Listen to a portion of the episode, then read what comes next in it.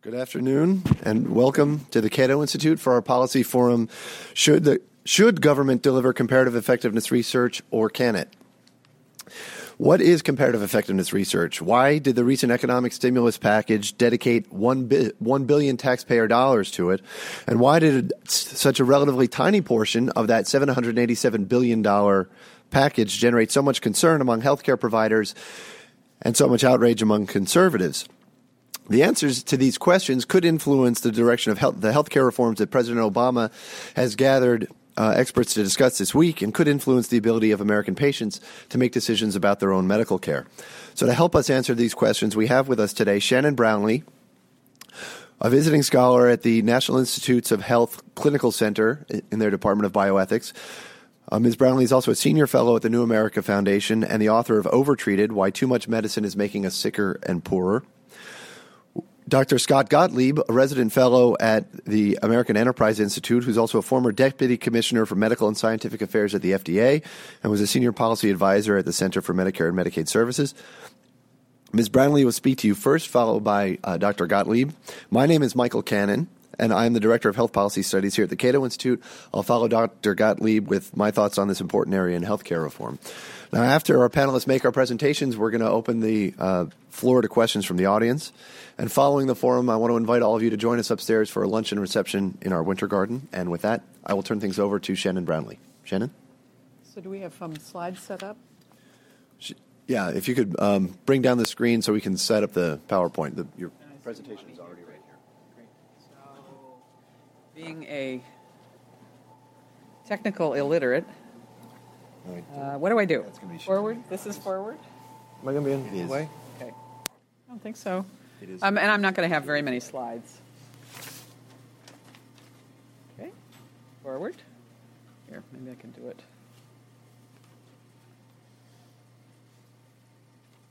So, how do I put them onto the screen? Well, the big contraption is still lowering. so it's Ah, taking a second. okay. Um, I, might as well start then. Um, Michael, thank you very much for inviting me to this um, forum. This should be very interesting. Um, uh, a little bit, I just wanted to uh, make a couple of things clear. I'm a visiting scholar at the NIH, but my views are my own. They don't represent views of the NIH, and um, I have no fin- financial uh, conflicts of interest to disclose. So, medicine is filled with uncertainty. Uh, the Institute of Medicine estimates that only about 50% of what physicians do is actually backed up by valid evidence. And valid means it's likely to be true. So, what about the rest of what physicians are doing? Um, some of it is perfectly good medicine. You don't need to have a randomized controlled trial to show that morphine is an effective pain healer, pain reliever, or that setting bones um, leads to better outcomes than not setting them. But a great deal of that 50% that is not backed up by valid evidence is based in tradition, theory, marketing, idiosyncratic practice patterns, and what's profitable for hospitals and physicians.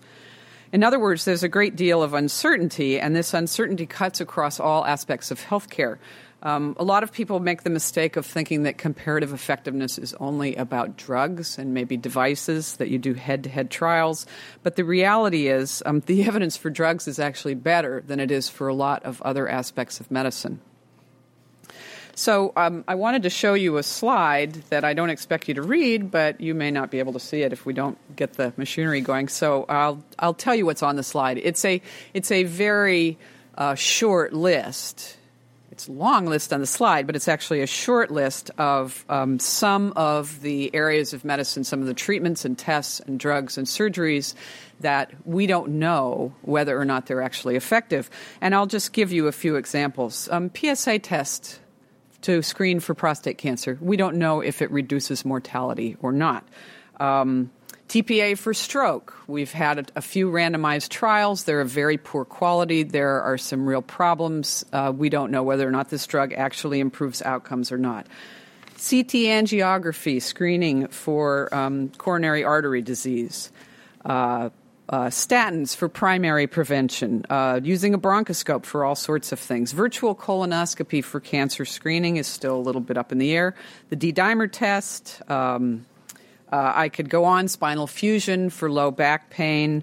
So, drugs, tests, devices, surgeries, all areas of medicine, there are uncertainties about what is the best way to treat patients. Um, so sometimes uh, we have no idea if an intervention actually benefits patients. Uh, radiation treatment for prostate cancer, I think there are five different modalities, and if you ask urologists which one is best, they'll say, we have no idea. And then if you ask them if there's evidence that they any of them actually reduce mortality, they'll say, we don't really know. Um, uh, even more problematic, we have very little me- evidence about care pathways. So, is it better to do a gallbladder removal on a patient whose acute gallbladder attack has been managed medically in order to prevent future attacks, or is it better to wait and do it only when they have an attack? Um, does intensive care management of congestive heart failure result in better outcomes, lower mortality, less need for hospitalization? We don't know that either. Um, so, we have a lot of assumptions Great. We have a lot of assumptions about how to treat disease. This is the partial list of some of the treatments and what they're for, uh, and some of the tests and what they're for that are very uncertain. Um, so, we have a lot of assumptions about how to treat disease, but we're really light on evidence in a lot of cases. And this lack of evidence has really profound implications for patients. So many patients are not receiving care that could benefit them because the evidence is unclear, and other patients are getting treatments that are adding nothing to their health because the evidence is unclear and it is putting them at risk. So we can see that there's tremendous variability in the delivery of care in different parts of the country, and I'm just going to show you a couple of examples. Um, so this is this is this is the variation in rates of spine surgery, spinal fusion, um, or it might be all spine surgery for low back pain in different parts of the country, and it it's um, it, each of the colors represents the ratio to the national average, and there is a f- more than fourfold variation in per capita rates of spine surgery, and this is all among Medicare patients. Now, is this because there are that many more patients in the West and parts of Texas than in the East who need spine surgery? No, we don't think that there are differences, major differences in the patient population. The difference is that there are more aggressive spine surgeons in certain parts of the country. So there are more aggressive spine surgeons in Bend, Oregon than Bangor, Maine, and that's why there's four times more spine surgery. Um, this is the variation for endovascular uh, aortic aneurysm repair compared to the U.S. average. And you see there's enormous variation. Each of these colors represents um, the, the dark blue and the dark green are, uh, there's a fourfold variation there. And so, and you don't see more aortic aneurysm repair in Baltimore because there than in Bakersfield, California, for example, because there are that many more people who need repair in, in Baltimore. It's because you have an enormous range of physician opinion about what to do about it, about whether this new technique is better than open repair, about when you apply it to patients. So the question is which rate of aortic aneurysm repair is right? Which rate of spine surgery is right? Um, it could be that the patients in Baltimore getting aortic aneurysm repair are being overtreated. Or it could be that the patients in Bakersfield are being undertreated. They're not getting a procedure that they could use. But we don't know because we haven't done the studies. So it is physician preference that ends up determining what's happening. And this general lack of information about which procedures are effective, along with more basic evidence about when to hospitalize patients, for example, when to call in an infectious disease specialist when your patient is coughing or has a fever, when to put your patient in the ICU unit. Um, we see this enormous variation in how intensely we treat very similar patients. So, this is the variation across the country in, um, in how much Medicare spends per beneficiary in different parts of the country. And there is a 2.5 fold variation. So patients in Los Angeles are getting two and a half times more care than patients in Portland, Oregon. And the bottom line is that what these data tell us, and these are all from the Dartmouth, Dartmouth, Atlas, the bottom line is these data show us that we are spending about 600 to 800 billion dollars a year on unnecessary care. And that's because physicians don't know exactly what works in medicine, what doesn't work, and for which patients. Now, it would be foolish to imagine that the price tag for this care or the care itself is benign, this unnecessary care. Um, it entails all the risks of medical treatment without, uh, which are substantial, without offering the benefit. So, you're going to hear from adversaries of comparative effectiveness research that clinical trials can't tell the doctor what's right for the individual patient. And we all want personalized medicine, care that is perfectly tailored for our personal bodies. Um, but we're not there yet, and we probably won't be there for a very long time. Clinical trials can only tell you as an individual what the trade offs are and what the chances are that one thing will happen versus another. They can't guarantee a particular outcome. But neither can guesswork, which is what's going on right now, which is what physicians are doing a lot of the time. So patients don't want excess care, but they also don't want too little care. And the problem is doctors don't yet know what the right care is. So, why do we have to have federal funding for this research that's so necessary?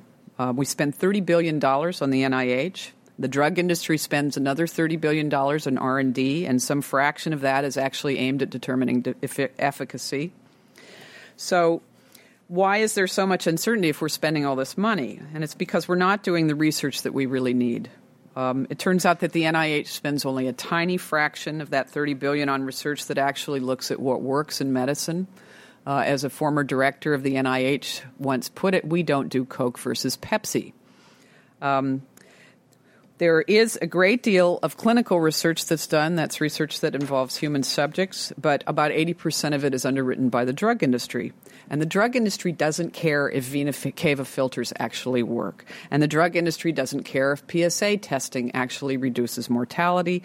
And its shareholders have absolutely no interest in knowing if spinal fusion is more effective than less invasive treatments for low back pain.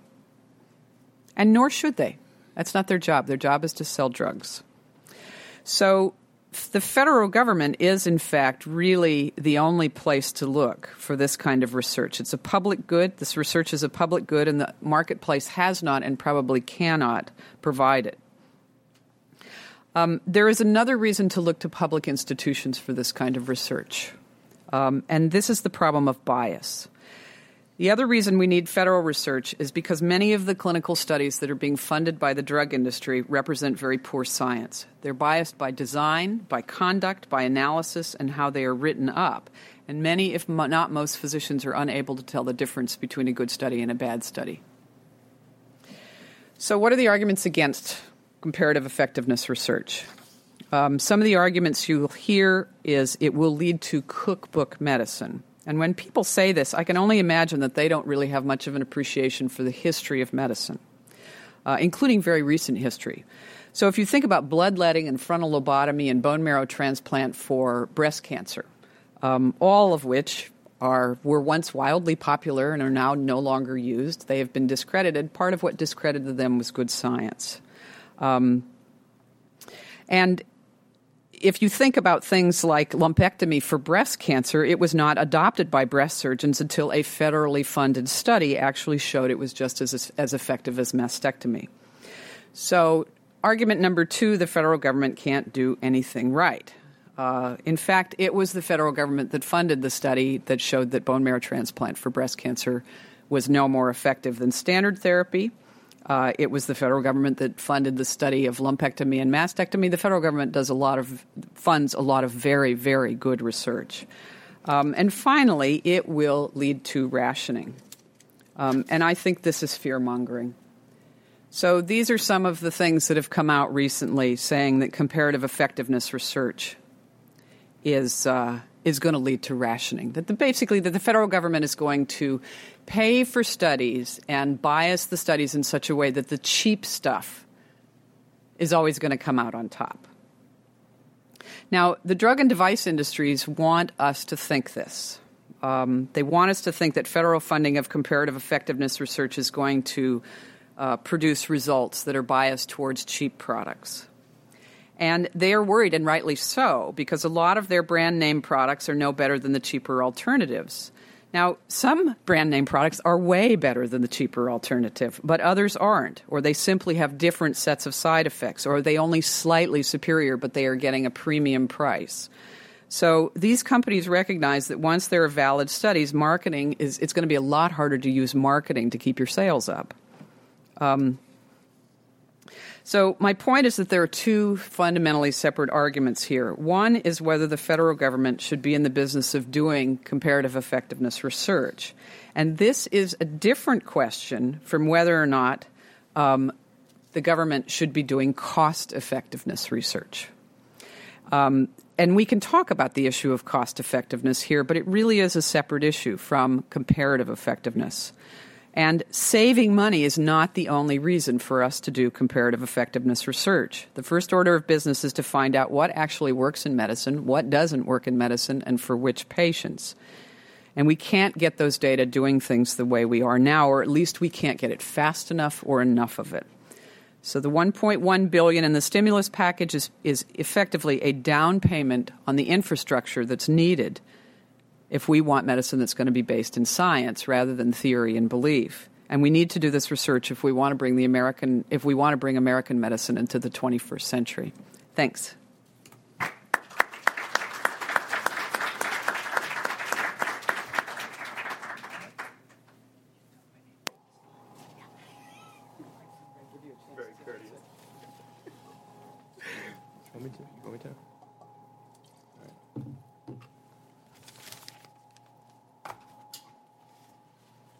Thanks a lot. I was uh, just um, n- noting to Shannon that she took my name off the slide, uh, the fear mongering slide, and substituted in Wall Street Journal. So it was probably a last minute uh, substitution and very courteous. So I appreciate it. You remember, you remember your own writing. I remember my quotes. Yes.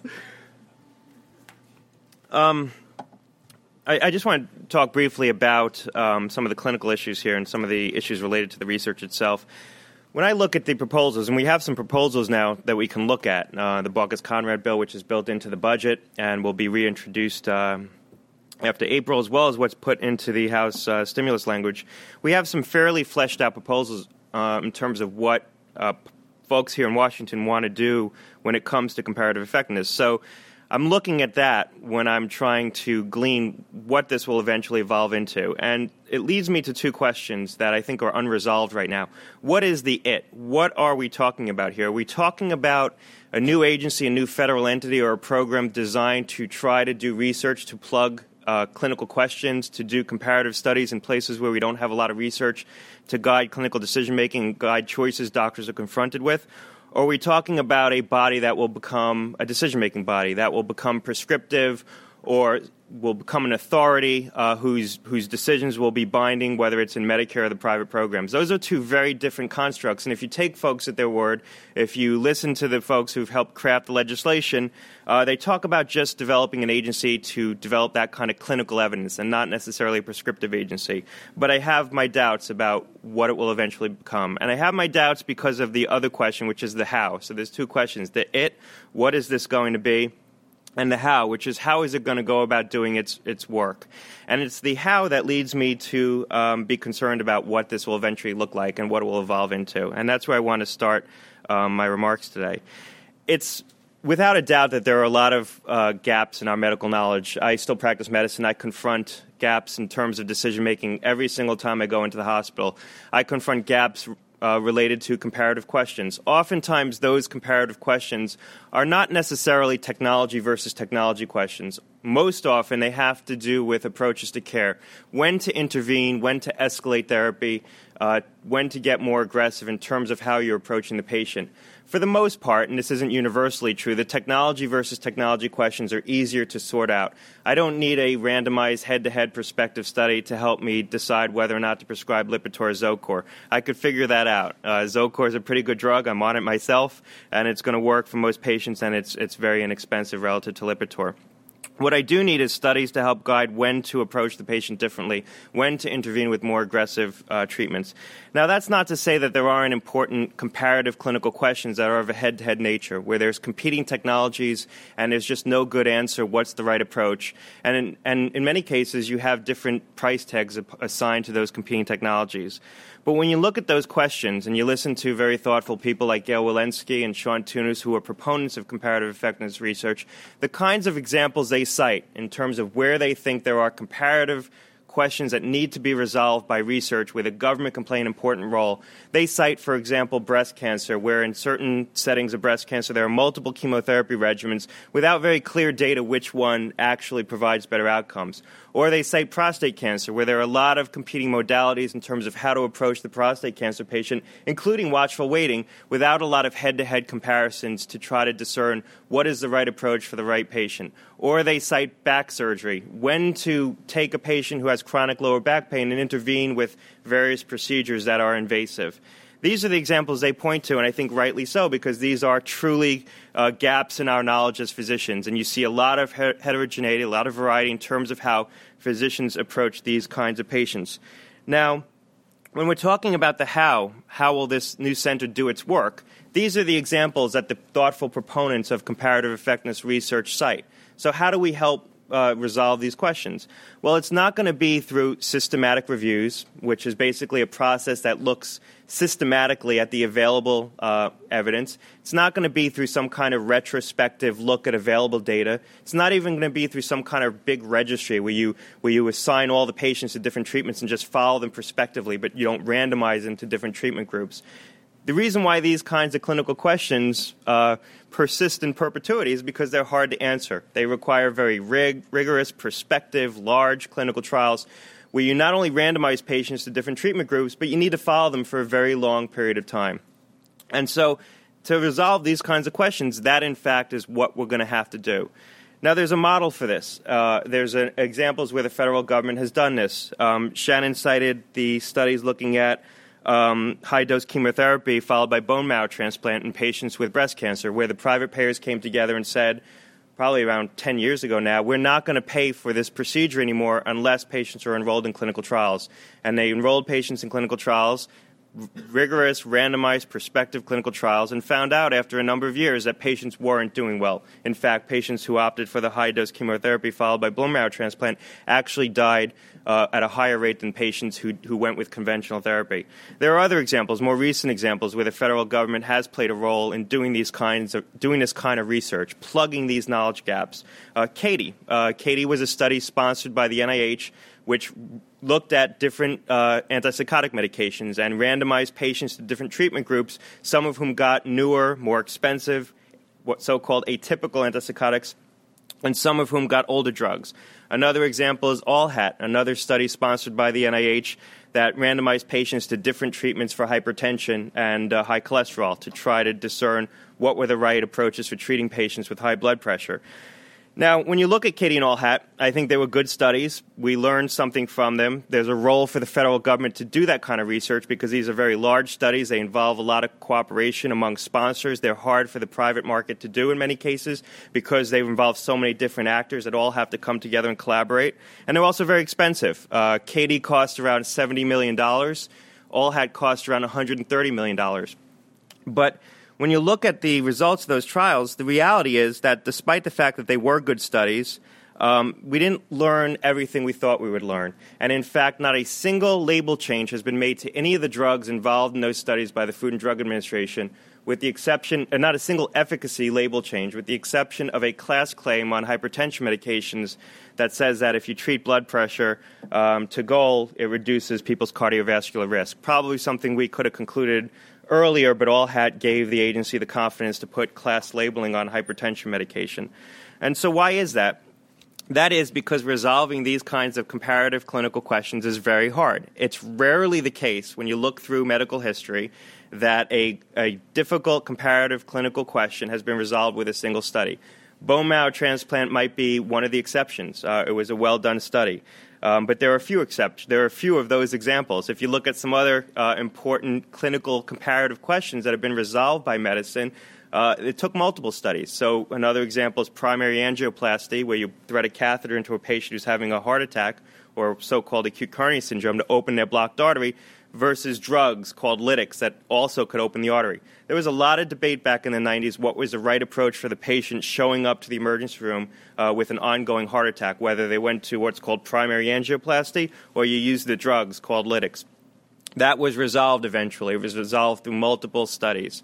And so, why is this important? Why is it important to go back and look at how clinical comparative questions have been resolved uh, over the course of even recent medical history?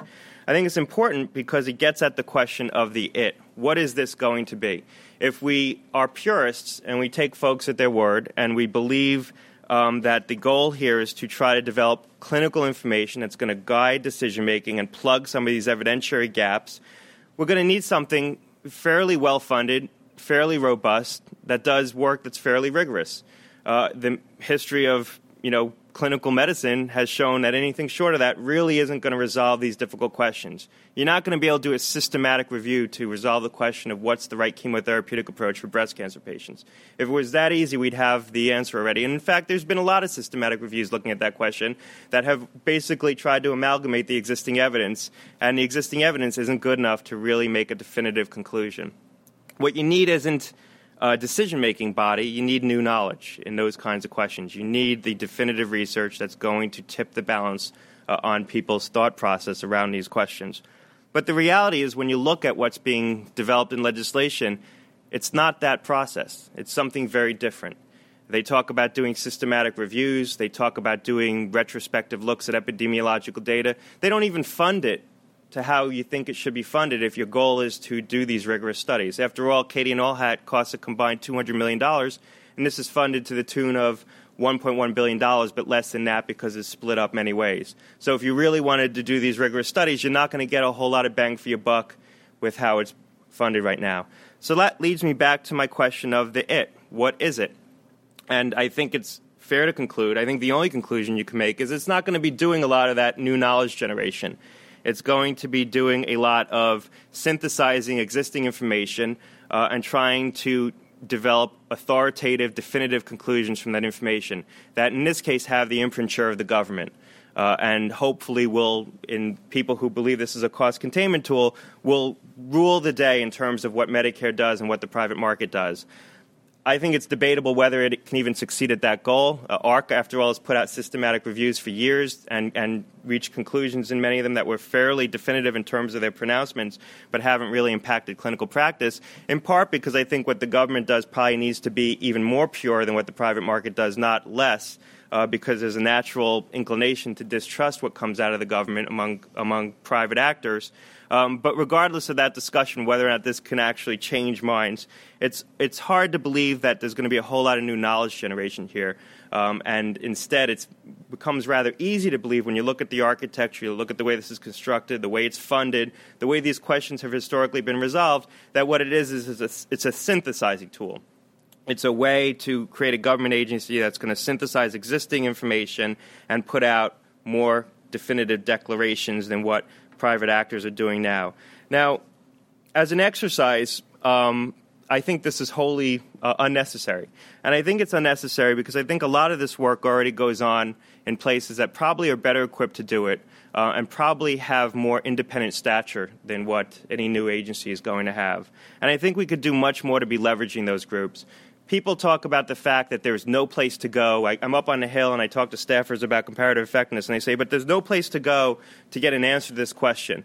That's not true. There's plenty of places to go that are authoritative to get an answer to these questions. You might not like the answers, um, you might not even like the places, but they're there. You can go to medical professional groups and look at their practice guidelines. They all explore uh, comparative clinical questions in the context of their practice guidelines and issue recommendations on what the right approach is. Uh, you can go to the Cochrane uh, group. You can even go to the NCI and go to their website if, you, if you're looking for a comparative question in cancer and query the NCI's website. And sure enough, they issue recommendations on how to approach particular medical problems based on their synthesis of the available information. Now, the argument goes that these groups then can't be trusted. Uh, the medical professional societies are hopelessly corrupted uh, by the influences of, of organized marketing.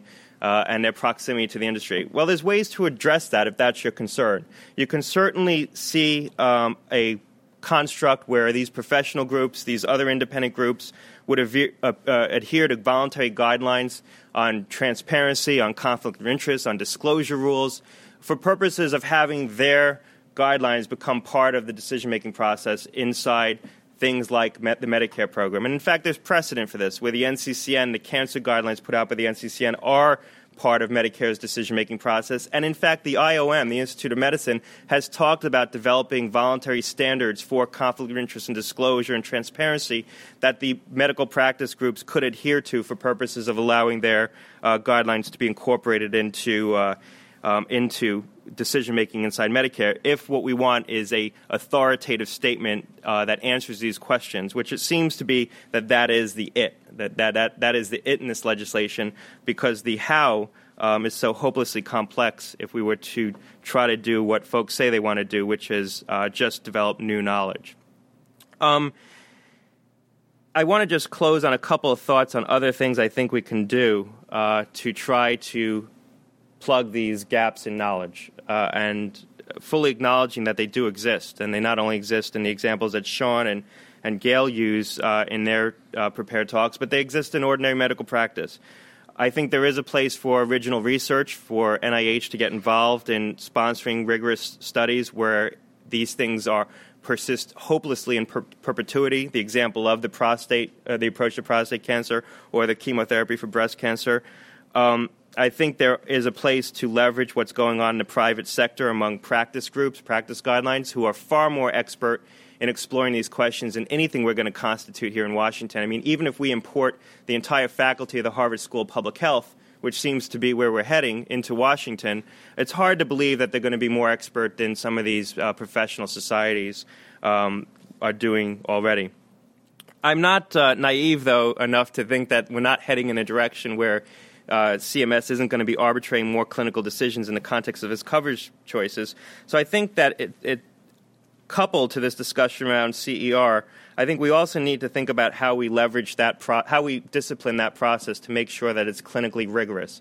And one way I think we do that, and something I've talked about since I was at CMS is having an open external advisory committee structure for CMS, where there are therapeutically focused advisory committees that CMS needs to bring its coverage decisions before for an up down vote, much like the FDA advisory committee process. This would provide clinical discipline. It would force CMS to have to defend their decision making and their rationale publicly. Um, it would provide much greater transparency around how they reach decisions around uh, coverage than they currently have. So, as we move in the direction of empowering a new government agency to uh, reach conclusions that will then become a, a sort of binding uh, coverage decision inside CMS, I think providing that uh, external discipline, that clinical discipline to that process, I think is going to be extremely important. And finally, uh, and, the last thought, um, Shannon talked about um, the lack of comparative evidence done by the drug companies or, or the medical device companies. And I'll use drug companies as an example because it's easier to talk about. Um, there's good reason for that. Uh, if you are a drug company and you want to get a superiority claim into a drug label, if you are uh, Pfizer and you want to be able to claim that Lipitor is better than Zocor, you need to do, to satisfy the FDA, you need to do an exorbitantly large study. Uh, you not only need to enroll tens of thousands of patients, but you need to follow them for literally years, if not decades. And the reason is, is that when you're comparing two active treatments, meaning two treatments that both work, and trying to find if one works a little better than another one, and then trying to find whether that little difference in how one works relative to another one actually yields a clinical impact on the patient, which is what you would need to do, it requires very rigorous research. And it's for that reason, frankly, that ALLHAT and CATIE haven't yielded any label changes on any of those drugs because they just didn't reach FDA's high bar. Notwithstanding the fact that we spent 200 million federal dollars, they didn't reach FDA's high bar. So companies don't do these studies because they can't get into labels. And if they can't get into labels, they can't talk about it. So my very simple proposal. And so, and if they do the studies and it doesn't get into the label and they talk about it, let's say, for example, they take the study to the state of Maryland's uh, Pharmacy and Therapeutics Committee. So, a, a, committee that makes decisions about what drugs the state of Maryland is going to put on formulary. If they bring that study to the state of Maryland, it's not in the drug label. they'll get a warning letter from FDA and they'll be subject to Justice Department sanction. And I use that as an example because, in fact, one company brought something to the state of Maryland and they got a warning letter from FDA. And they brought some comparative research that they had done. So I think, as a public health matter, we could provide uh, some kind of environment where companies can do this research. And maybe it doesn't get into the label. Maybe they can't detail physicians with the results of the research or put it in an advertisement but they certainly should be able to discuss it with Medicare. They should be able to discuss the results of this research with a pharmacy and therapeutics committee run by a big state. They should even be able to discuss it with United Healthcare. You, there's no reason why the FDA and the Justice Department should insinuate itself in that kind of a dialogue. After all, these are learned intermediaries that they're working with. These people are expert. They know how to read literature. Uh, and we're talking in most cases about fairly good research. Doesn't meet FDA's high bar to get into labeling, but it's good studies nonetheless. And if it's not good studies, certainly the, the good folks at Medicare can ferret that out. So the idea that FDA maintains a restriction on what they can talk about, the dialogue they can have in those settings, basically means none of this research gets done. And it would be very easy, as a matter of FDA's enforcement discretion, to put out a guidance document saying basically that we're not going to opine whether or not we have the legal authority to police what companies say to Medicare or to the state of Maryland's Pharmacy and Therapeutic Committee, but as a public health matter, we're going to say that we're going to exercise enforcement discretion and not police those discussions. I think if we had done that, or if we do that going forward, you'll see a lot more of this research getting done. Because after all, the environment for getting things on formulary is becoming much more competitive. Um, P&T committees are wise to the fact that there are ch- cheap generic alternatives to a lot of expensive branded drugs, and they're, they're aggressively tiering those drugs. And so it's becoming much more incumbent upon these sponsors to bring in good research to justify decisions to continue to reimburse for the more expensive treatments. And so I think you'd see a lot more of this research getting done by the private sector. Thanks a lot.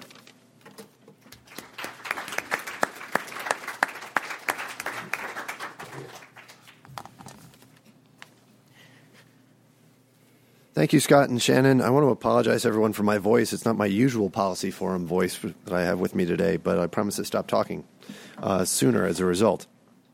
Um, the debate that we've had so far over comparative effectiveness research, and it looks like the debate we're going to continue to have over it, is something of an absurdity. We have on one side the left saying that uh, the purpose of comparative effectiveness research is not to ration care, when clearly it is. The right is saying that comparative effectiveness research, federally funded comparative effectiveness research, will lead to government rationing of medical care, and it won't. And economists are telling us that economic theory says, well, you know, government should be providing comparative effectiveness research, when in fact economic theory does not tell us any such thing. So, just to uh, uh, provide a little more elaboration on each of those observations, I'll start with uh, the left. Despite the claims that you'll see from some left wing groups, there's one that said that comparative effectiveness research is not meant to ration care, it's to help patients make the right choice. Which sounds kind of ominous if the government is the one uh, conducting the research and, and uh, using that research to inform reimbursement decisions.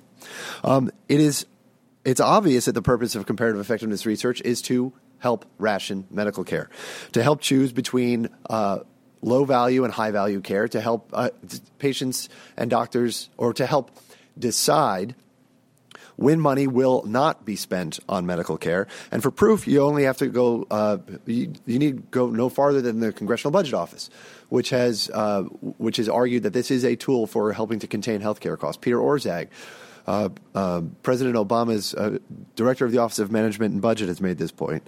Uh, President Obama's first pick for uh, Secretary of Health and Human Services, former Senator Tom Daschle, made a, made this point in a book that he wrote where he argued that comparative effectiveness research, as he envisioned it, it would be used by a federal rationing board to help uh, uh, decide what um, uh, the federal government and even private payers would and would not spend money on. And he acknowledged that a lot of doctors and patients weren't, as well as uh, providers, were not going to like those decisions. And you can even look to the House committee uh, that inadvertently uh, spoke the truth when it said that uh, with federally funded comparative effectiveness research, eventually some uh, treatments will not be prescribed. Now, it's worth noting, as, as, as Shannon did, that about one third of medical spending in the United States, an estimated one third, produces absolutely nothing in terms of improved health or improved patient satisfaction. It's a total waste. It does nothing for patients. It's a pure income transfer from taxpayers and workers to medical care providers. So if 700 or 800 billion of the 2.5 billion dollars that we're spending on medical care in the United States every year is being wasted, well gosh, you know, maybe a little rationing would be in order. I think the question is who shall ration? Now, the right insists that it not be the government that does the rationing. They've uh, vociferously opposed uh, this piece, uh, the comparative effectiveness research funding in the stimulus package, because they understand that that is the aim of comparative effectiveness research, or federally funded comparative effectiveness research, anyhow. But that is also uh, precisely their opposition is also precisely why comparative effectiveness research, when funded by the federal government, will fail to have any impact on uh, medical treatment or uh, will fail to ration care. We've been down this road before. If you've never heard of the National Center for Healthcare Technology, if you've never heard of the Council on Healthcare Technology, or maybe you have heard of this, but most of you probably haven't, of the Office of Technology Assessment. These are all three federal agencies that Congress created, either in whole or in part, to conduct comparative effectiveness research on medical treatments. But what happened in each of these cases was as soon as these agencies produced uh, research that called into question the value of the services provided either by some group of doctors or some uh, medical device manufacturer or, or so forth, the people who make their income providing those services went to their members of Congress and lobbied to have those agencies eliminated. I've been meaning to look this up, but I think that may be the only reason that Congress ever eliminates federal agencies is when they produce what might be useful comparative effectiveness research. Tom Daschle, in his book, called this a patient provider pincer movement because you have providers who make a living off of this, uh, off of providing these services. You have patients or patient advocacy groups which are sometimes funded by those uh, by the providers or, or by the uh, others in the industry, bringing pressure to bear on members of Congress, asking them to defund this agency to produce the offensive research. Uh, the Agency for Healthcare Research and Quality has come up uh, a couple times already. This is a federal agency that conducts that was created um, uh, under the name uh, under a different name to conduct comparative effectiveness research and suggest uh, make payment recommendations to Medicare and Medicaid based on that research. As Shannon documents in her book, what happened in 1995 was the back surgeons and the medical device manufacturers that made the screws that were being used uh, in the procedures questioned by the uh, whose value is questioned by this agency lobbied Congress to eliminate um, uh, this agency. The House of Representatives voted to eliminate it entirely. The um, excuse me. In the end, in the end, in 1995 anyway, its budget was cut by a mere 22%. But its authority to make those payment recommendations to Medicare and Medicaid was, were stripped away. And the agency, known as AHRQ, came under assault again in, in, sorry, in 2002, and its continued existence remains precarious. So the history of, um, of comparative effectiveness research suggests that whatever uh, whatever research is produced by this billion dollars in the stimulus package is going to have no effect whatsoever on medical practice. So, contrary to the right's fears, this money, this, this research is not going to lead to government rationing. If history is any guide, it won't lead to any rationing at all. And yet, the left, by God, they they throw this. They want want to throw another billion dollars at comparative effectiveness research, thinking like Charlie Brown that this is the time that they're going to kick that football. But it's not the only uh, the left, I would argue, that looks uh, that looks bad here. Conservatives couch their opposition to comparative, comparative effectiveness research in terms of limiting government, limiting the size and scope of government, when in fact, by uh, by preventing the government from rationing care, they are actually ensuring that the government will spend more money on low value medical services. Now, what about the economists?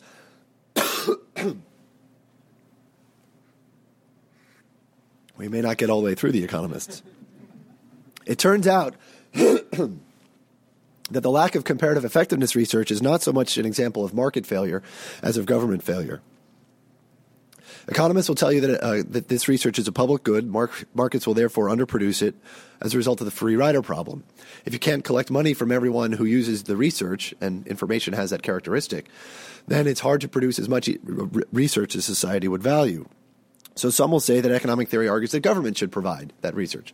But in fact, economic theory does not say that. Economic theory suggest, suggests that government provision may increase efficiency, but it no more suggests that government should provide comparative effectiveness research than economic than nuclear physics suggests that government uh, should build nuclear weapons.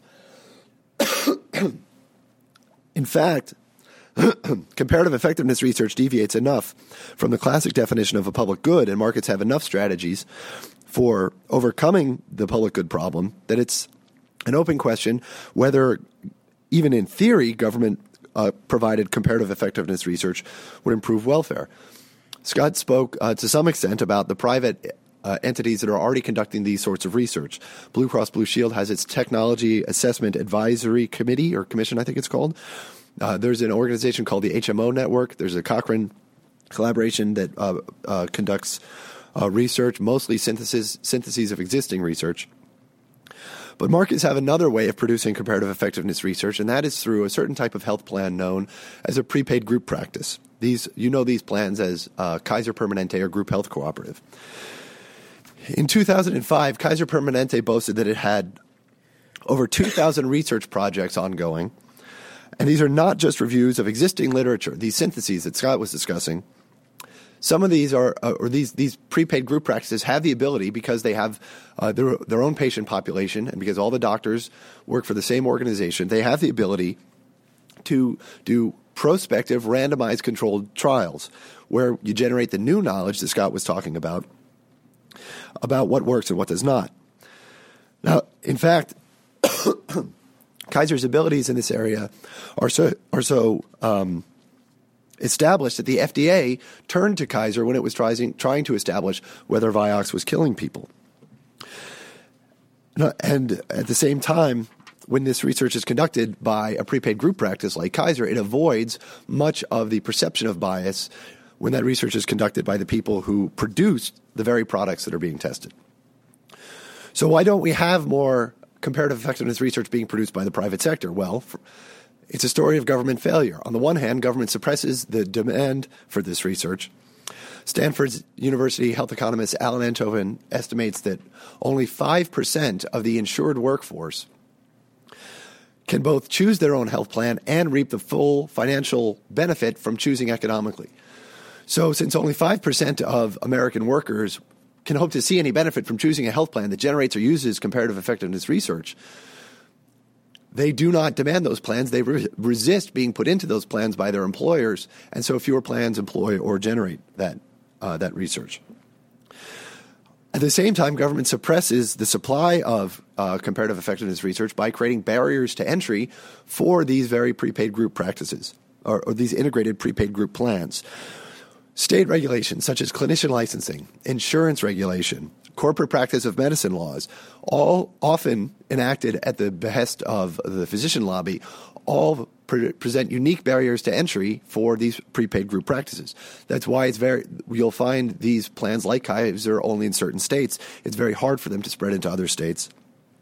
But at the same time, the federal government discourages uh, or, or through the uh, tax break for employer sponsored insurance, the uh, the Medicare and Medicaid programs encourages fee for service payment over the payment sh- schemes used in prepaid group practices, which further uh, uh, makes it difficult for these plans to grow and uh, provide more of this research. So history suggests that this $1 billion that we're about to spend on comparative effectiveness research will come to nothing. 10 years from now, my guess is that we'll be right back here bemoaning the lack of comparative effectiveness research and how we don't use the research that exists.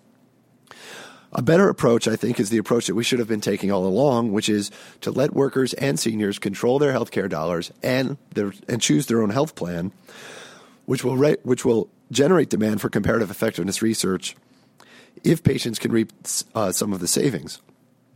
At the same time, we should be deregulating clinicians and insurance plans so that these uh, prepaid group practices, which are engines of comparative effectiveness research, can cover more patients, more willing patients in more states, and generate and use more of this research. So, thank you very much. Um, we'll open the uh, we'll open the floor to questions from the audience right now. I'll ask you to please wait for the microphone to get to you, and then state your name and affiliation, and please make sure that you are actually asking a question, and a very brief question, or else I will um, uh, cut you off and ask you to uh, get to the point. So. Can I, can I, take the speaker's prerogative here as the first speaker? Sure. Just to just to make a comment. One is is the term rationing is we should have a definition for rationing. Rationing is not saying no, you can't have something no matter what it is. Rationing is saying you can't have something because you're too old or because it's too expensive. You can't have something that could benefit you, but you can't because somebody doesn't want to pay for it or you don't fit the age criteria. So the idea that rationing, you know, giving harmful care is rationing is the same as rationing for care that could be beneficial really is not we need to agree that that's not really rationing. Well, so what you're saying really is telling people no we're not going to give that to you because it actually doesn't help you or it harms you or it's not as good as another an alternative treatment. Well i think that um, rationing is uh, the definition that i would use I think this is the definition that economists use, is rationing is choosing uh, to spend resources on one thing instead of another thing. And so I, I, I, tried to suggest in my remarks that I'm not opposed to rationing. Saying you're opposed to rationing is like saying you're opposed to gravity. It's inevitable and you can't avoid it. But I think that what concerns people is the idea of third party rationing, or more precisely, government making that decision uh, for individual patients that you will not get this treatment that you think might benefit you and it's not, and I don't think that government will always, if government were to ration care, it would always make the wrong decision. I think that uh, if government made these decisions based on large randomized controlled trials, we would probably elim- eliminate a lot of wasteful care. But the problem, even with a large, reliable trial like that, is that you've got, is that they report the average effect of a treatment and there are always outliers in terms of either physiology. you cannot predict ahead of time. True, true. There are always, but but but there are always outliers either in terms of physiology or in terms of patient preferences, and so.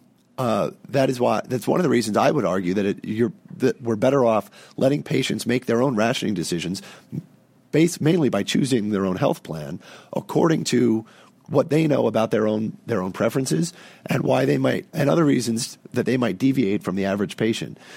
That those are some of the factors that get lost if the government is making these decisions uh, for um, for patients rather than letting them make those decisions. Themselves. Michael brings up an interesting point I think we lose sight of, which is that people don't just choose treatments based on efficacy. Even people facing catastrophic uh, uh, illnesses don't just choose treatments based on efficacy. Sometimes they choose treatments based on uh, convenience. Sometimes they choose it based on side effect profile.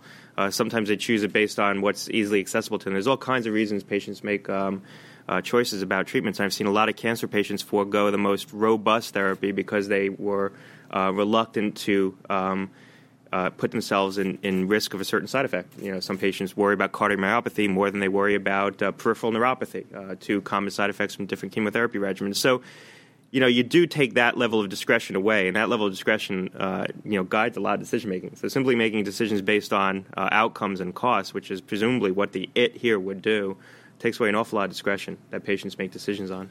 Well, we can we can talk about that this this whole issue forever and not give people a chance to to ask questions. I think there's one on the aisle, sir.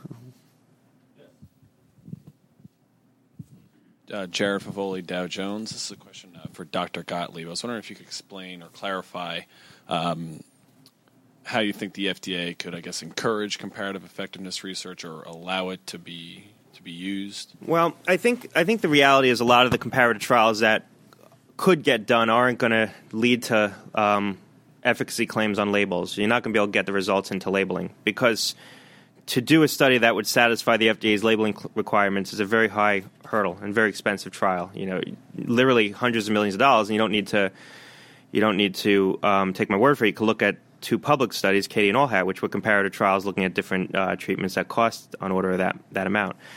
I think if a trial is done rigorously, and you can you can you can basically delineate in guidance documents. So the FDA could put out a guidance document that lays out criteria. It says if a trial is done, you know, to these specifications, um, but we determine that it's not rigorous enough to base a labeling change on. We're not going to we're not going to say that the company can make claims in, in advertising or to doctors, and we're not going to put this information into labeling.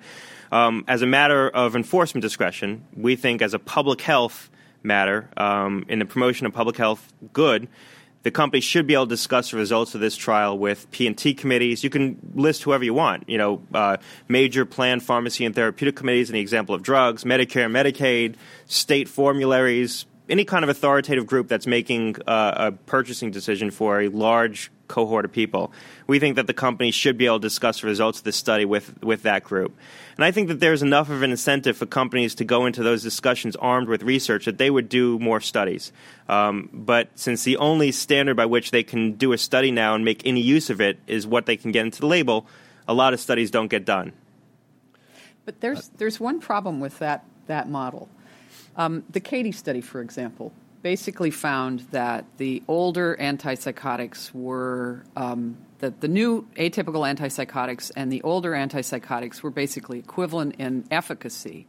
And they also had different they had side effects but they had sort of a different set of side effects. So you could choose your poison you could get tardive dyskinesia on the old antipsychotics or you could get um, type 2 rapidly progressing type 2 diabetes. And it turns out the newer antipsychotics also cause tardive dyskinesia. That's coming out. So, what company with a branded drug is going to go in to one of these clinical guidelines meetings and say, "Oh, by the way, our drug, you know, has just as many side effects as this older, cheaper drug. They're just different side effects." Well, two points. First of all, the, the I wouldn't I wouldn't say the CATIE study concluded that. The CATIE study, the results of the CATIE study when it came out were interpreted that way, and the press release the NIH put out said that. Um, but I think when CATIE's been subject to a lot of review and subsequent research has come along, people have reached different conclusions, and I think that's why the, that's why CATIE hasn't really had an impact on clinical practice. If you try to measure what impact CATIE has had on, on clinical practice, it's been negligible, uh, if any, and, and, same with ALLHAT for that matter. Uh, New York Times did a good story. That's because of marketing pressure. I, I, don't think you can describe it all to marketing, but I know that's what the critics do. Um, you know, there were problems with CATIE, the way patients were randomized to different groups. They weren't followed long enough for the problems with the atypical antipsychotics to become fully manifest. Tardive dyskinesia is an awful uh, side effect that, that's irreversible once once it you succumb to it. But setting that aside for the moment, um, I don't think that putting out a guidance document in this way is going to be a panacea. It's not going to get at every single question that, that, that we can identify in terms of the important comparative questions in clinical practice but it will address some of them. You know, it's not gonna it's not gonna resolve the issues where you have a lot of different products all competing in a marketplace, like the examples that uh, Gail Wilensky and Sean use. You know, you're not going to be able to get a company to sponsor that kind of trial, and that's why I think there is a role for for NIH to sponsor some of this research. But certainly on the technology versus technology questions, where you especially where you have uh, a price differential, where you have you know, uh, formularies steering patients towards a generic alternative, there is an incentive for the sponsors to do that kind of research, and I think you'd see more of it. It's not a panacea. I think we'll address the issues on the margins. I would add only I think we already have a safe harbor for that. It's called the First Amendment. It would be nice if if uh, well, if, if if that were if the courts were to enforce that when it came to medical speech by uh, pharmaceutical companies. Do we have other questions? Um, Professor Book first, and then down here.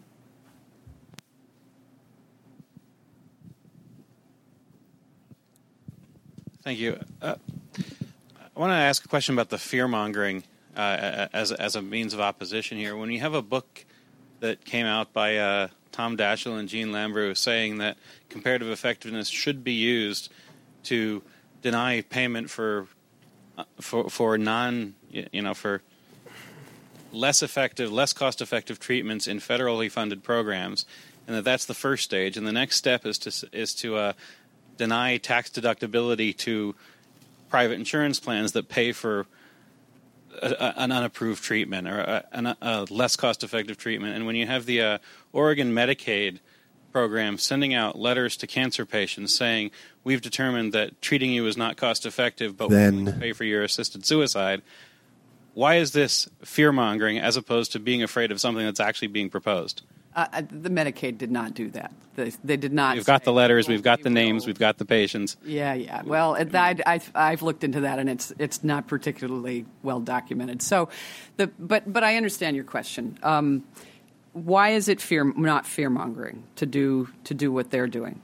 Um, I think this this idea that uh, government should pay for all medical care that a physician says is going to be good for you forgets how much physicians don't know about what really is going to be good for you, A, how much harm medicine really does. I mean, if we really looked at at error rates from hospitalizations that aren't necessary, if you look at um, at adverse drug events. If you look at all kinds of things, medicine is not a, a win win. More of it is not win win. So the idea that having the government say, no, we're not going to pay for something that actually you know, doesn't really help patients, why is that a bad thing? Why is that saying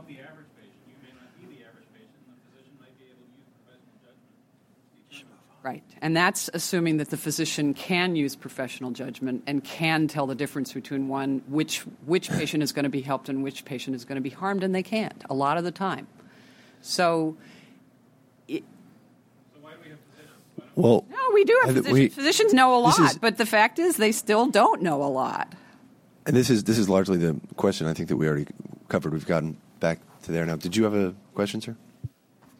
Just a general question. My name is Todd Wiggins. I live in D.C. I have a question about the um, rel- the Canadian system relative to the FDA or the U.S. Uh, research system.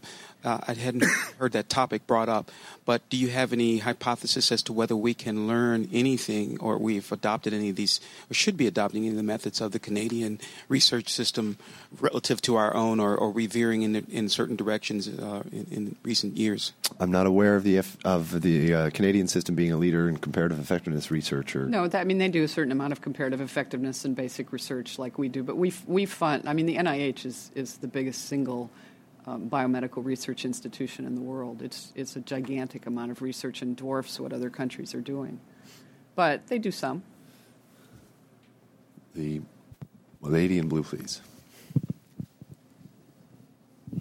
Thanks. Uh, you may have addressed this already, but I missed it. Um, can you? Some people are concerned that this board will result result in reduced treatment options for elderly people, like maybe they're too old to get certain expensive treatments. Can you guys address that, please? The the federal board. I, look, I think it remains to be seen how this evolves. It's starting as it's it's starting as something different than what I think will eventually evolve into. So uh, it's it's hard to say. I think that it's unlikely. First of all, the federal board is is I would say uh, it's hard to believe that someone actually wrote that into legislation um, because this is a board of only political appointees that's going to arbitrate decisions on how research money gets distributed behind closed doors. If I if we had tried to do that when I was working in the Bush administration, it would have been up before Congress uh, in a congressional hearing. So it's hard to believe that this this went through. I think that ultimately they'll they'll end up having those meetings in public just because of um, the political um, difficulty of doing what they're about to do. But in terms of in terms of rationing, I actually believe that we're unlikely to see. Um, systematic rationing in this country uh, in the same way that you see it in the UK. I think it's going to be far easier politically to aggressively price regulate medical products than to actually ration them. Um, because if you ration something, you're telling every patient in the country they can't use something. That's politically hard. If you price regulate something, you're basically just sticking it to a single company. Uh, politically, it's easier. So I think on uh, I think if it's a choice between rationing and price controls, which is which is where the tension is going to be, I think you're going to see price controls in this country. The threat of rationing has to be held out as a tool for trying to extract the price negoti- price concessions. But I think that that's where we're heading in this country, rather than explicit rationing that you see in Europe. So I don't know if that's fear mongering or it's not fear mongering, but that's what, how I think this eventually politically um, evolves here. I, I wouldn't draw the also distinction. remember we already have rationing in this country. It's, it's according to whether or not you have health insurance.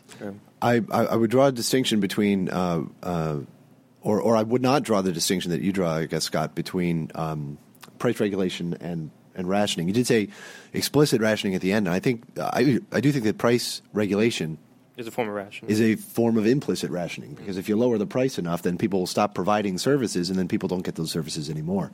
So again, we can't avoid the the, the rationing issue. Um, I'm not sure that we uh, rationing by uh, whether people have health insurance is is one way that we ration health care in the U.S. But I think the greater problem is that we don't we, we don't ration enough, and I think the question becomes how do we ration and who decides who does? well, and isn't the point of doing the research is, is if you're going to have price controls, what you want to do it is in a rational way, not rationing way, but a rational way, where you have price controls on things that are of marginal value. And you, you pay full, the, the, I would assume that Medicare would pay full price for things that are of high value and of things that are of lower value or questionable value, it would it would want to change. It would. Well, but Medicare Medicare is the, the it's hard to do price controls in a rational way because uh, price controls come from the government, and so they're subject to the political process. And so, in the Medicare program, which sets prices for every doctor's visit and everything they do in the doctor's visit and every hospitalization, well, they'll provide a bundled price there. But when they set their prices, um, they do it through a very uh, arcane and complicated process, and those prices are not I don't know that you could call them rational. And here's here's one example of why. It will take um, whereas whereas market prices will adjust uh, to uh, to changes in um, supply, demand, innovations that allow doctors to provide services at a lower cost. The prices that uh, the Medicare program fixes for medical services do not. So you have situations where, with ambulatory surgical centers, where instead of spending a night in the hospital, you walk out um, that day after your procedure, the cost of providing services uh, in an ambulatory surgical center was dropping precipitously, I think during the 80s and the 1990s. But it took Medicare about 16 years to change the prices to catch up the prices it was paying ambulatory surgical centers to catch up with those um, innovations, those efficiency improvements. So you have Medicare so it was a very irrational price control. Medicare is overpaying, and I think that happens a lot in the Medicare program.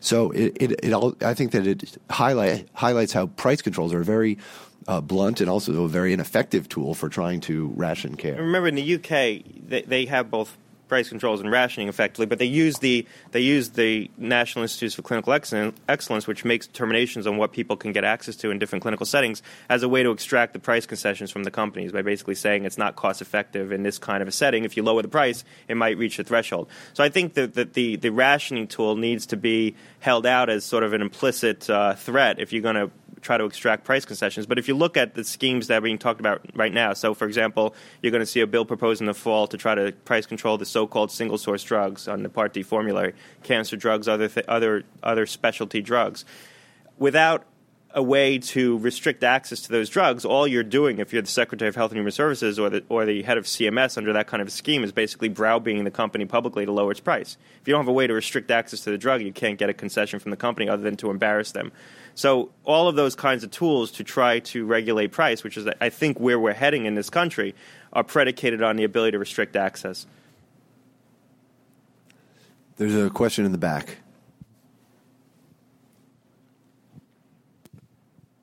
Hi, good afternoon. My name is Dr. Nayer. I am a rheumatologist at George Washington University, and I am uh, very grateful to you all for this debate. My question to you is uh, where do physicians fit in to the CER debate? we hear a lot about regulation, we hear all, a lot about cost containment, but as a practicing rheumatologist who takes care of the elderly and gives very expensive biologics that improve quality of life tenfold, I'm, I'm really curious to see where are the doctors in this debate and where can they weigh in, you know, the pros and the cons in, into this. Doctor? Well, look, I think there's been a watershed change in the approach of the federal agencies to the to physicians generally, where there's now a widespread um, appreciation inside these agencies that part of their mandate is to regulate aspects of the practice of medicine. So you see FDA doing it under the guise of risk management plans, which are rules attached to drugs at the time of approval in terms of what physicians can and can't do in prescribing a certain drug. Um, you're seeing CMS become much more prescriptive in its payment decisions um, to actually guide what physicians do in their clinical practice. Now, if you talk to the agencies, and you know they, they basically acknowledge that they, they have a a responsibility to regulate aspects of the practice of medicine. FDA says, well, doctors don't read drug labels. We can't trust them to read drug labels. They're overly influenced by marketing. Therefore, we need to make sure they, quote, do the right thing. Um, when they prescribe a drug. And I say, quote, do the right thing because it was a, a, statement put to me by a very senior drug official when I was there. At Medicare, they cite the uh, data on practice variation, and they say this this can't be good medical practice if there's so much variation across the country. We need to use our payment tools to try to bring more um, homogeneity to how doctors are practicing medicine around what we think are good uh, clinical guidelines. So the reality is that you you have seen a change in the environment. Um, 15, 20 years ago, it would never have existed inside these agencies. They would have been very circumspect about regulating aspects of medical practice to one where now they feel it's actually part of their mission that the professional societies haven't stepped in to do a good enough job to regulate medical practice. The licensing boards haven't done it. Um, and so, therefore, the federal government and these agencies need to take on that responsibility. So, to ask the question where physicians fit in, I think they fit in less and less, frankly. Um, and when I when I personally was concerned about the imposition of risk management plans and, and the broadening of that policy when I was at uh, FDA, the AMA, sure, they came in and they expressed their concerns about that, but they didn't say anything publicly, and they didn't say anything publicly probably because they were negotiating the SGR at the time and their own reimbursement, and so they could only pick one fight at a time. I think physicians have a really important role to play here, but um, they, I think that they need to think less of um, themselves often as the beleaguered ones, and and start leading in ways that they aren't yet doing, which is to, to ask that their professional societies, in fact, do become more independent from the drug industry. And that their professional societies start using evidence in a way that is more evidence based. And that they not think of themselves as being individual practitioners that don't, they don't want anybody looking over their shoulder. I mean, we know that the places that produce the best um, care, the best quality of care, some of the best outcomes for lower costs. They're more efficient places. They um, have higher patient satisfaction. They're doing a better job. Are these organized group practices? And, and many physicians, um, at least this, this was true of a generation ago, um, have really resisted the idea that they, that they work in teams and I think it's increasingly important that physicians recognize that um, there is a better way to do things, and that, that we can't be everybody can't be Marcus Welby anymore, and that evidence is absolutely critical to doing a really good job. But and some of the physician societies have stepped up to this plate, but more of them need to do so. I, would agree with Shannon. I think the medical professional societies need to step in and become much more aggressive in regulating aspects of medical practice than what they've done. I think it's really a failure of organized medicine to behave as a profession. And if you think of what the tenets of a profession are, at least one of the central tenets of a profession is that it's self-regulatory. Uh, that that you know they engage in self-regulation. I think medicine uh, got lazy at doing that. And so there is an opportunity to, to reclaim some of this ground. I feel a lot of it's been lost inside the agencies because the attitude inside the agencies have changed. Um, and how they view their role to organize medicine has changed. And so it's a little bit of an uphill battle for the doctors at this point. On the aisle?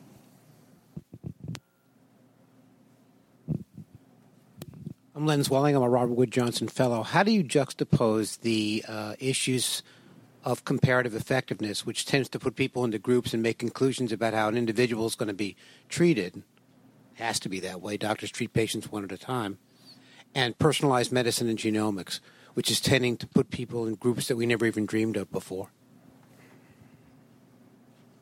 Uh, Usual reaction I get. I'll take that one. Um, the the idea that, that personalized genomics is right around the corner has I think has been oversold. I think that we have a few really shiny examples of how um, genomics does make a difference in how you make decisions about how to treat a patient. Uh, Herceptin being one of them. Uh, there are other. There are a few other examples, but we don't yet know enough to really and truly personalize medicine. So the best we have are these randomized trials, which yes, there is variation in a population within a trial, but um, you can get a pretty good idea about what the risks and benefits and how to weigh them are. And there are always risks and benefits. There's risks to doing something, there's risk to not doing something, there's risk to doing this versus risk to doing that.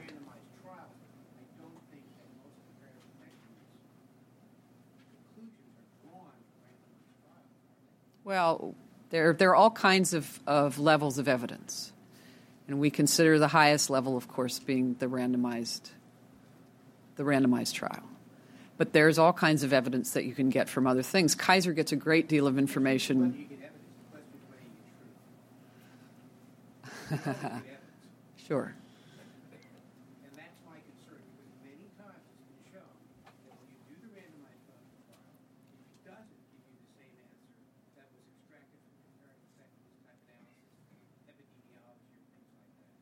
Well, give an example of what you mean.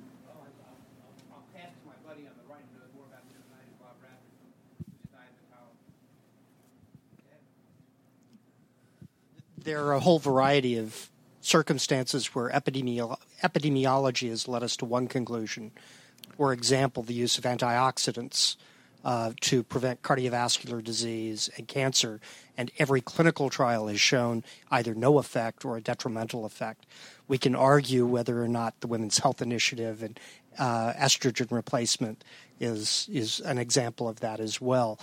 But the I, I guess the the question, just to amplify on on Len's point, is how one presumes to use the data. I would hope that nobody on the panel would argue against collecting new information. The issue is how does one choose to use that information? And if, in fact, we use it as we have in the past, which is to inform medical decision making, that doesn't necessarily need to be proscriptive. It's not forced. It's information that's out there that everyone can act on.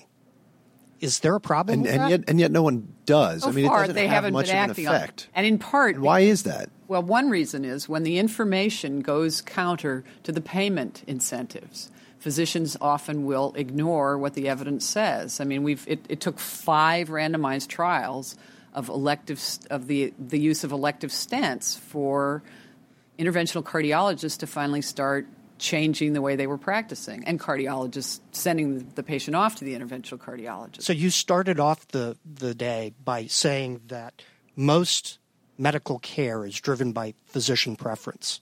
It's also driven by patient preference. Some of it, yeah. How does how does one take information, which is really all that comparative effectiveness research is providing, and translate it to both the patient and the physician for rational decision making? Well, I think the oh, go ahead. I think the only way to do that is to m- make sure all the information is presented there at the table, and they have uh, and all the incentives to use that information wisely is represent are represented there.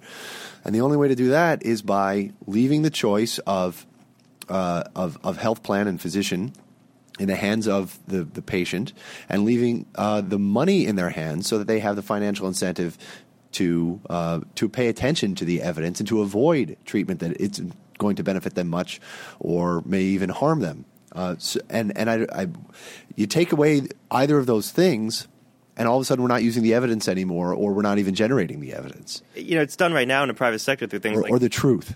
things like tiering and copays, where patients are exposed to, uh, you know, uh, an economic component of their incrementally more expensive choices relative to what people think is the appropriate standard or or, or good care in, in different clinical settings. You face a higher copay if you opt for a branded drug over a generic where a good generic's available.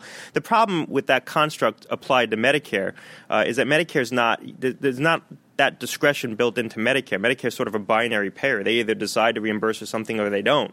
So if Medicare starts making decisions on the basis of this information, it's not going to be through a tiered formulary or through copays on, you know, if you choose option B over option A, it's going to be through, you know, we don't pay for that because we've determined it's not can't Medicare do it that way? Th- And that's the question: Why can't it?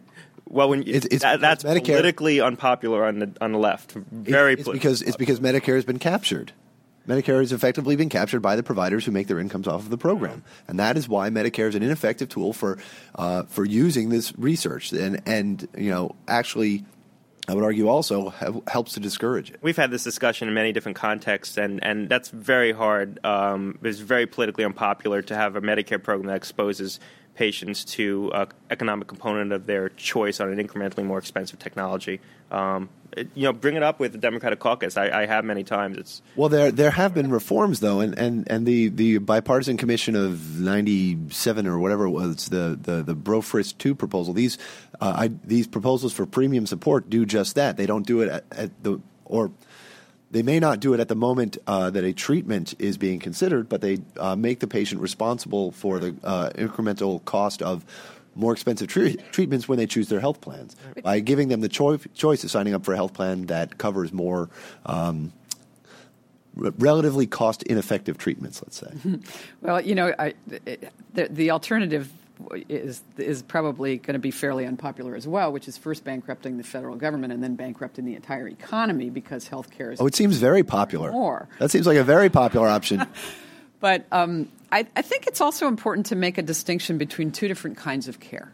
So there's there's some care where the patient can have a fair amount of choice in in what happens, and that's elective surgeries, uh, elective tests, elective any kind of elective procedure, and drugs, um, many kinds of drugs.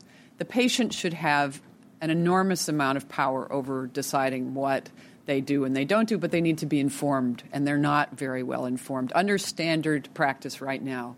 You know, my husband goes in, and the doctor says, "Okay, time for your PSA test." and that's his informed consent. And it's not a good way for him to be able to choose whether or not he likes the extreme effects of getting a PSA test or not. So there's elective things where patients should have an enormous amount of input, and then there are things where patients cannot have a lot of input. When you hospitalize a very, very sick patient, and there are many, many things going on, it's hard to imagine that we're going to inform the patient or, or his or her family adequately to make the decision are we going to do a vena cava filter? Are we going to put the patient in the ICU? Are we going to use a Swan Ganz catheter? Are we going to do you know, this drug or that drug? So, those kinds of decisions have to be in the hands of physicians. And physicians are not always using the evidence um, that exists correctly and they are not um, and, and when the evidence doesn't exist you can't expect them to necessarily be able to make the right choice so there have to be other kinds of ways of getting physicians to make the right choice and peer pressure is one of those ways especially in organized systems uh, you know, just getting back to your question how is this going to be used and, and obviously no, none of us here disagree about the uh, the public health benefits of, of a system that would incentivize more of this information generation is questions of how we go about doing it.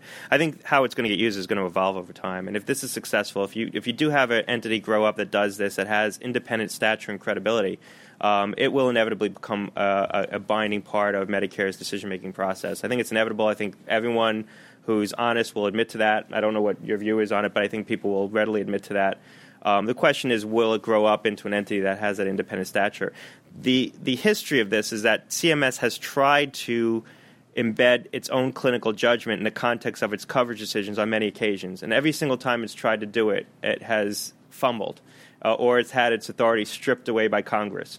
And I think people who feel that, that CMS and Medicare needs to become a more active clinical decision maker in the context of its coverage decisions in the name of cost containment come to the recognition that CMS is never going to get there. And the only way to have that kind of construct in the United States is to take it outside CMS and do it somewhere else.